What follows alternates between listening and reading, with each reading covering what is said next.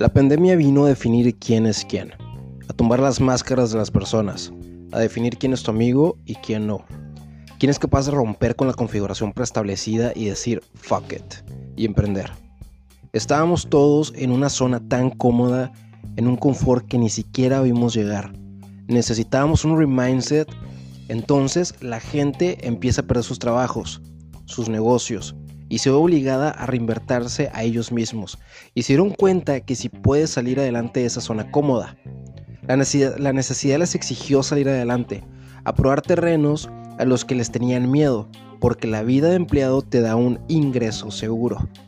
Si tú te fijas, aquí lo único seguro es que tienes que chingarle, porque un trabajo no es seguro. Todos necesitamos en nuestra vida en algún momento el efecto pandemia, para darnos cuenta quién carajo somos y de lo que somos capaces. ¿Tú ya descubriste que eres capaz? ¿O estás esperando que el efecto pandemia se aplique en tu vida para calarte? Mira, yo te voy a decir algo. La misma gente que decía yo no emprendo porque eso no te da un ingreso seguro, es la misma gente que ahorita está saliendo adelante con un negocio desde su casa y les va mejor. Les va mucho mejor que con la quincena, porque se atrevieron, porque no les quedó otra. Porque te aseguro que si se les presenta la oportunidad laboral, ni locos regresan. ¿A qué chingados? ¿A trabajar para alguien más? No esperes que el efecto pandemia reconfigure tu mente, porque de ser valiente nadie, absolutamente nadie, se arrepiente.